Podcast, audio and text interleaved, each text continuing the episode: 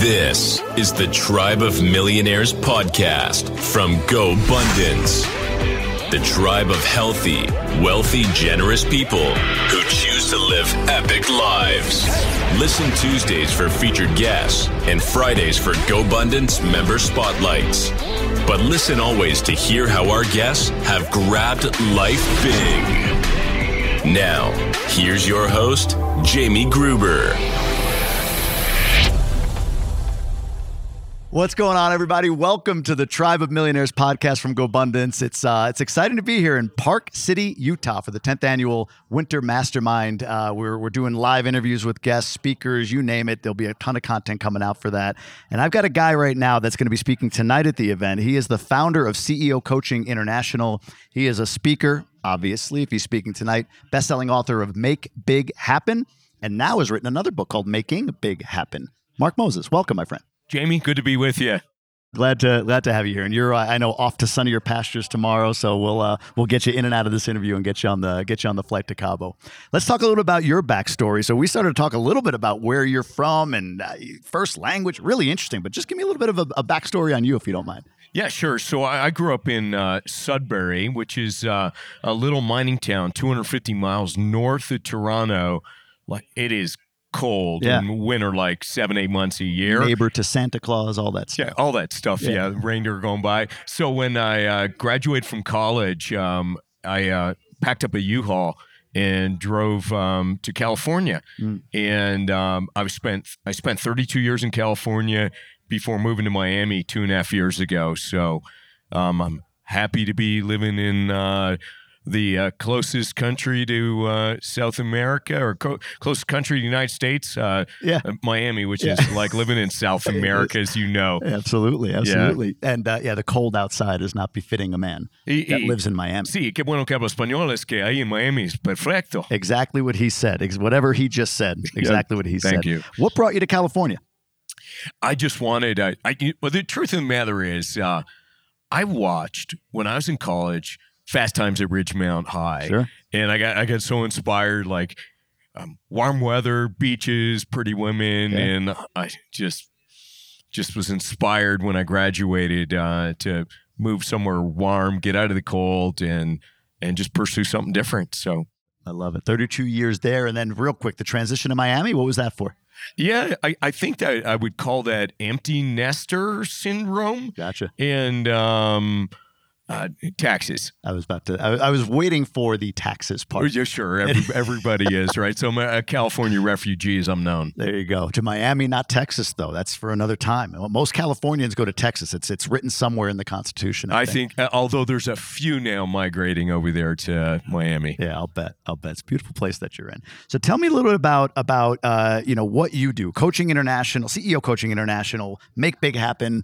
What's the story there? What do you, what, what's the what's the impetus? How did you develop this brand and this this coaching platform? So it started 14 years ago. I was speaking at a conference, and a guy named Joe from Omaha walked up to me and said, "Hey, hey, man, will you be my coach?" I said, "I don't know, Joe." Um, and he talked me into it, and I said, "Maybe we'll do this just for a few months." And uh, I had sold my business a couple years earlier. I had a mortgage business, um, and um, I sold it in 2006, just before the mortgage and uh, global credit crisis. And um, so Joe was my first client, and then somebody else reached out, and and and then another guy reached out. And before I knew it, I had 33 clients on my own. And then um, today, we fast forward, we have uh, 441 live clients today in about 50 countries around the world in approximately 55 different industries. Our coaches are the former, uh, it's just world class, former CEOs of Procter and Gamble, Samsung, Goodyear, Home Depot, Under Armour, Xerox, Tektronix, Kohler, Mercedes Benz.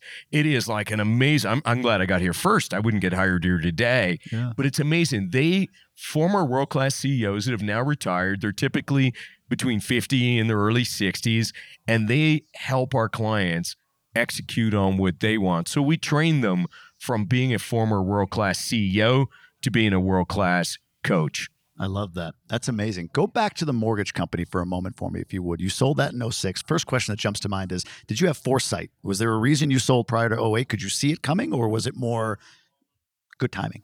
Yeah. So I would tell you that it was lucky timing. I'm luckier than good. Yet I went through the um, I went I went broke in 1998 when Wall Street pulled out of our product and I suffered for 2 years and I went all the way to uh, like literally filling out my bankrupt schedules, bankruptcy schedules, and was going to file on October 13th, 2000 until an angel investor wrote us a check that morning that saved the company. And then we went on to build this $1.6 billion uh, mortgage company, which I sold um, October 13th in 2006. So I'll tell you, in August, I went for a 100 mile bike ride. And I, before I went out that morning, I read a story on Bear Stearns about the tightening of credit that we'd experienced back in 98. And I said to my wife, I'm just not feeling good about this again. I still had scars from being broke back in 98. And this is, man, it wasn't that long ago uh, uh, that and we finally recovered and we're doing amazing. And uh, it caused me to um, move to sell the business. We could feel it coming one day, my head of credit walked into my office and said, Hey, do you want to do this loan?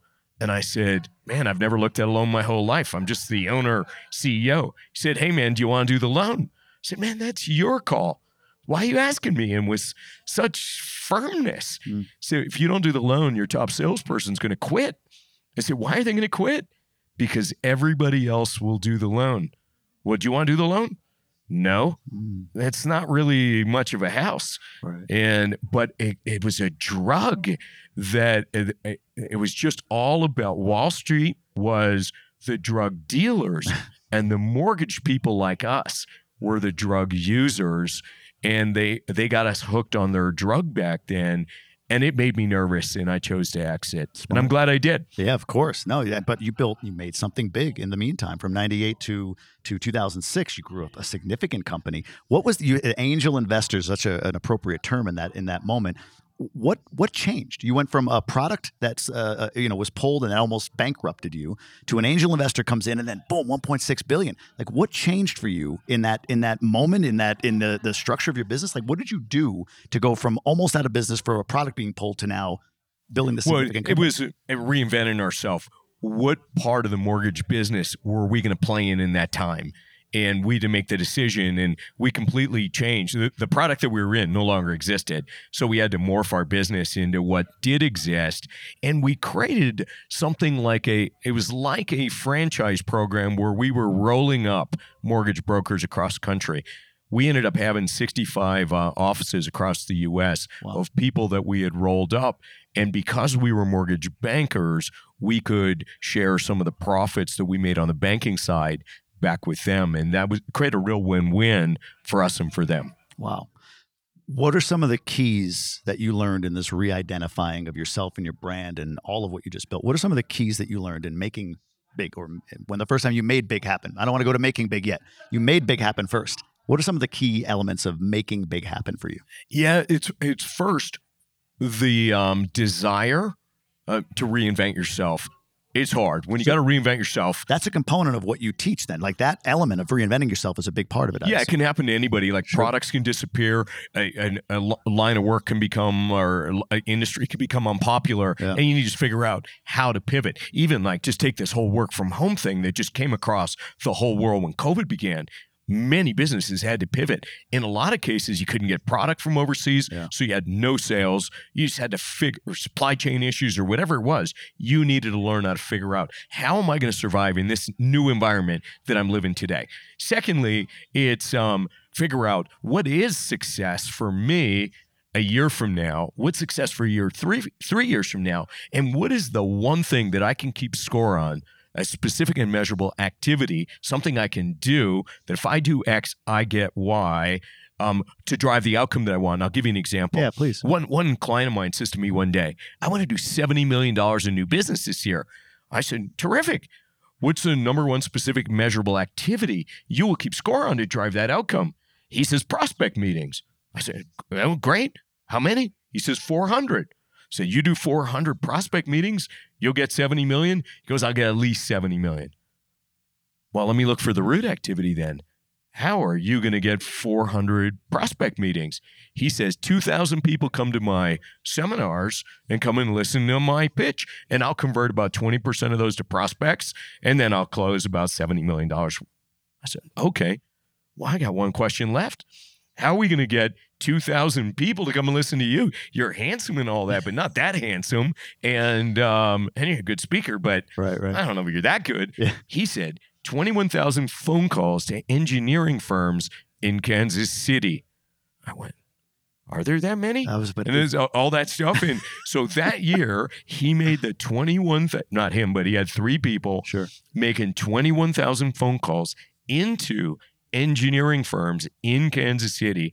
And that year delivered 84 million in new business. So the crux Wow. of what we teach at CEO coaching is get clarity on what you want and the specific and measurable activities you will keep score on every day, every week, every month, every quarter that will drive that outcome that you really want. So, clarity what you want and clarity of the activities and keep score on it. Hold yourself accountable to the activity because if you do X, you will get Y. No doubt. That's incredible. I love the I love the kind of the the, the root cause analysis. You're going down deeper, a level deeper, level because often we do. We set these big goals and then you know we kind of dream on it. We don't really get to the, to the point of uh, uh, what is the metric or the the lead indicator to get the lag, right? It- absolutely. I'll give you an example. It even applies to sport. Yeah. So I've done 12 Ironman, uh, full distance Ironman. Uh, That's it? Try, yeah, just, just, yeah. Oy vey. So, um, listen, uh, so doing 12 hours in the Ironman is Yeah. kind of the, that number that if you do an Ironman 12 hours, that's, that's pretty studly. Yeah. And, uh, at one point I said to my coach, I said, I'd like to do an Ironman in sub 11 and that now you're moving into more elite status. Uh, that's that's you doing under eleven. you- You're a good athlete. You're a great athlete, right? And uh, so we just figured out what are the specific and measurable activities I can train on that if I do X, I will get Y. I finished uh, the Ironman uh, in 10 hours 56 minutes, which goes to show that, um, like I like to say, if you can't define it, you can't measure it. If you can't measure it, you can't manage it. So that can apply either to business or to sport or anything in life that of anything that you really want. That's amazing. And congrats, by the way. That's incredible. Thank you. That's a- a- Thank you. Unbelievable. I don't know the Iron Man well enough, but I know well enough that 12 hours is, in, is insane. Well, let me tell. me, 11 sub? That's in, that's unbelievable. Go ahead. let me tell you. You swim 2.4 miles. Yeah. and then you ride your bike 112 miles. Oh, yeah. It's kind of like think about that. If you went out in a car right now and said, "I got, I'm, I got to go. I'm, I'm going to dinner." It's 112 miles away, and then you got to run a full distance m- marathon at 26.2 miles. You know, no stopping for lunch or a hug, or well, maybe you can stop for a hug, but Quick one. Um, and and you carry on. It's You're a just- you're- long day. You're booking though at 11 hours and 50, or uh, 10 hours and 56 minutes. That's incredible. Yeah, thank you. Of course. Um, big. So the idea of setting big goals, BHAG, big, hairy, audacious goals, and all of that. I think I know the answer to this from what you were talking about. But what is your guidance on that? Like when people think about setting a big goal, is it always the question, is that big enough? Like you hear that, right? Like, oh, you set a goal, but is that big enough for you? Like, how do you guide people on the idea of setting a big goal? Is it simply how how can it be attained, or or even in that space, are people limited in their thinking of what they can do, the amount of work that calling twenty one thousand firms, that sort of thing? In Kansas City, of all, that's the weirdest. I've never twenty one thousand engineering firms in one city. Anyway, 21,000 employees at engineering firms in one oh, city. Oh, okay, I thought it was Yep. the firms. Like, holy crap! But Yep. that makes more sense. Yep. But give me a. Can you define big, and how do you coach on big? Because I I struggle with this. How big a goal should I be setting? Am I undercutting myself, or am I dreaming? Are you coming to the keynote tonight? I am. You're gonna love it because look, I'm as you probably saw, I'm not very tall, right? So, Me too. but right.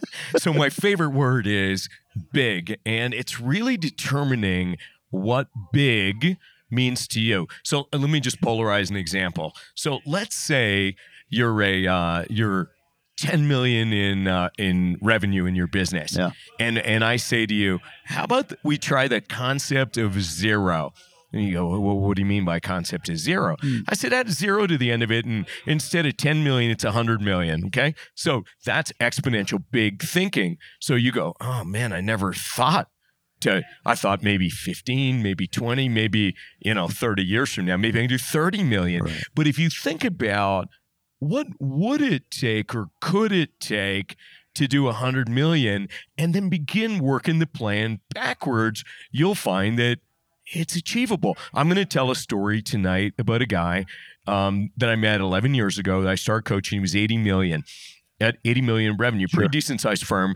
And he announced to his company that he was going to do $1 billion in 10 years. Like that, it's like, man, that takes some serious grit and and to be thinking that big Mhm. and it's even a little bit bigger than the concept is zero anyway he achieved that goal five years early and uh, i think we are limited by how big we can think or people th- eh, telling us that we can't achieve it or i can't hire that person because why would they come and work with my firm my little lemonade stand Yeah. and but if you can think it and dream it, it can happen. And I believe that you can achieve anything that you want if you believe in yourself. Where do you get this mindset from? Where did where did you develop this? Was it simply the fact that you scaled your business? Did you, did you create evidence in the time that you scaled your business to 1.6 billion, or did that belief come when you did that reinvention in 98, 99 when that I, I think it's been a culmination o- over the years. So, I played competitive tennis when I was in uh, high school. My my mom was tough, right? It was everything was about playing to win. I, you know, I, my brothers and I played piano, and we competed at the music festival at piano, and we always win because won because it was what my mom required. When I went to college, I um I tried out for the squash team, and I got cut, and uh, I was I was upset that I got cut, and then 1992, I win the U.S. Squash Championship, and it's uh, it was exciting to call the coach back up and say, "Hey, dude, uh, you know who you just cut? Uh, the U.S. Uh, Squash Champion." And and so it's when you fight through adversity, it's you learn you can roll over or learn to fight. And when my when my dad went bankrupt in, uh, I, I haven't shared this with you. My dad went bankrupt in my last year of high school, and he gave me a thousand bucks and said, "Hey, look, it's all I got, and I know you're going to college, and you can choose to go. I hope you go, but that's all I got. Figure out how to get some grants or some loans, and make it on your own. And then." I, it wasn't enough to pay for college. I got some grants and loans. And then when I was 19, I started my own business while I was in college. And actually, in the first summer that I did this, um, I had a little student painter business. I made, uh, I did 70,000 in revenue and made $18,000. wow. And then I got inspired and I said, "Oh my god, I did it again this next summer when I was 20 years old. I did 120,000 in business and made $35,000." I go, "Oh my god, if I work hard even at something that I don't know, Sure. it's amazing what I could achieve." And that applied to squash, it applied to the Ironman, it anything that I've done, you know, I've done the North Pole Marathon, South Pole Marathon, Great Wall Marathon, anything, uh, I'm up for anything, right? And I like. I believe that if you want it, if you want it bad enough, you can go get it. It's up. It, it's all in your head. It's up to you. Do you want to? Do you want to grit through that? And so, is it? People ask me all the time. All right, Mark, is it skill or is it will? When, when what do you think, Jamie? I believe it's will. Eh, you're absolutely right. I, I so. I, I I believe really. Listen, that like, the, eh, many of us aren't that smart, mm-hmm. right? But we can work hard if we have the will. You have the will to figure it out, the will to not give up, the will to learn what you have to, the will to hire great people and inspire them, and that will. It's amazing what one can achieve. Yeah, I, we talked to well Chris Waddell who spoke last night.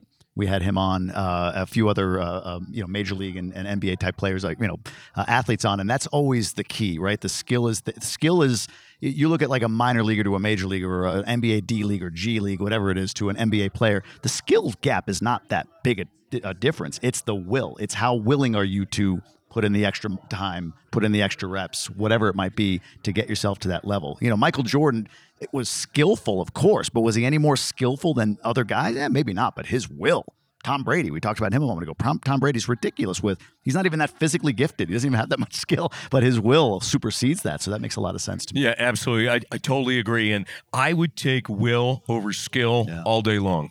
Makes sense. I want to be respectful of your time. I know you got to prep for this keynote tonight and everything. Give me, uh, give me a, a- an idea of, of the book, Making Big Happen. You wrote Make Big Happen. Now it's Making Big Happen. What do you hope readers take from this new version of the book? So where it came from, people would come up to me, uh, to me and my partners, and they would say, "Why is it and how is it you have such a, an amazing growth rate? Our average client grows revenue at twice the national average." As compared to NYU Stern, and grows profit at three times the national average. We've had over 30 exits of companies selling their business at over 100 million to a billion and four over a billion. And then so we wrote a book on how. What are the practices? What are the frameworks that they use to be able to execute? And what i'm going to talk about tonight is the these practices that really boil down to uh, there are seven business rhythms the four make big happen questions. What do you want? How do you get what you want? What's going to stand in the way? And how do you hold yourself accountable to get what you want? And then 30 tools um, that any business leader can use to hey i, I want to figure out how to do this. And you can just grab uh one of the tools in our workbook within the book to help you figure out how to do that or or you could hire a mentor or coach to help guide you through how do i do this and how how do i figure out how to make this happen in my business It's interesting. I, the one question I would have asked, but again, in the interest of time, was going to be around accountability, circumstances for accountability to keep people driving forward toward whatever they say, that big goal that scares them. Like, how do they remain accountable to that? The best practices. But I'll learn that tonight. It sounds like, which is great. Um, uh, the other part, real quick, I just wanted to uh, uh, mention to you or affirm you on. I, I love that with with all of the results that you just shared for your client base, the the, the exits, and that you've you've categorized, categorized or uh, catalyzed, catalyzed, whatever the word is. Yeah, it's is good um, you also have built a significant culture if you're attracting the kind of talent you are to coach these people, the, the former CEOs of these major, major corporations. So kudos to you. I just wanted to honor you on that real quick. Yeah, thank you. It's really, um, I'm inspired by, we just had an event this past weekend, so they were all in town. And I'm always humbled by the talent of the people and creating. It, we have a cool, commu- very cool community of clients, but we also have a really cool community of these former CEOs that are in their 50s and early 60s. They're not dead and they want to do something that's meaningful and purposeful, and they get to do this. They don't got to do it, Right. they get to do this. And I just feel inspired being around them. We all learn from each other too. Yeah, amazing, amazing. Mark, where can people learn more about you, the book, whatever you want to share? Well, they can learn about um, us at uh, CEO coachinginternational.com. They could find the book Make Big Happen or Making Big Happen on uh, Amazon. It's available there. If you want to do Audible, you want to Kindle or hard old school hardback, you can do that uh, Yeah. um, too. And I'll, I'll say to to your listeners um, as we close, I'll say the following: that I believe there are three kinds of people those that make big happen, those that let things happen, and those that ask, What happened? I love it. I appreciate you being here, man. Yeah, thanks. I enjoyed our time together.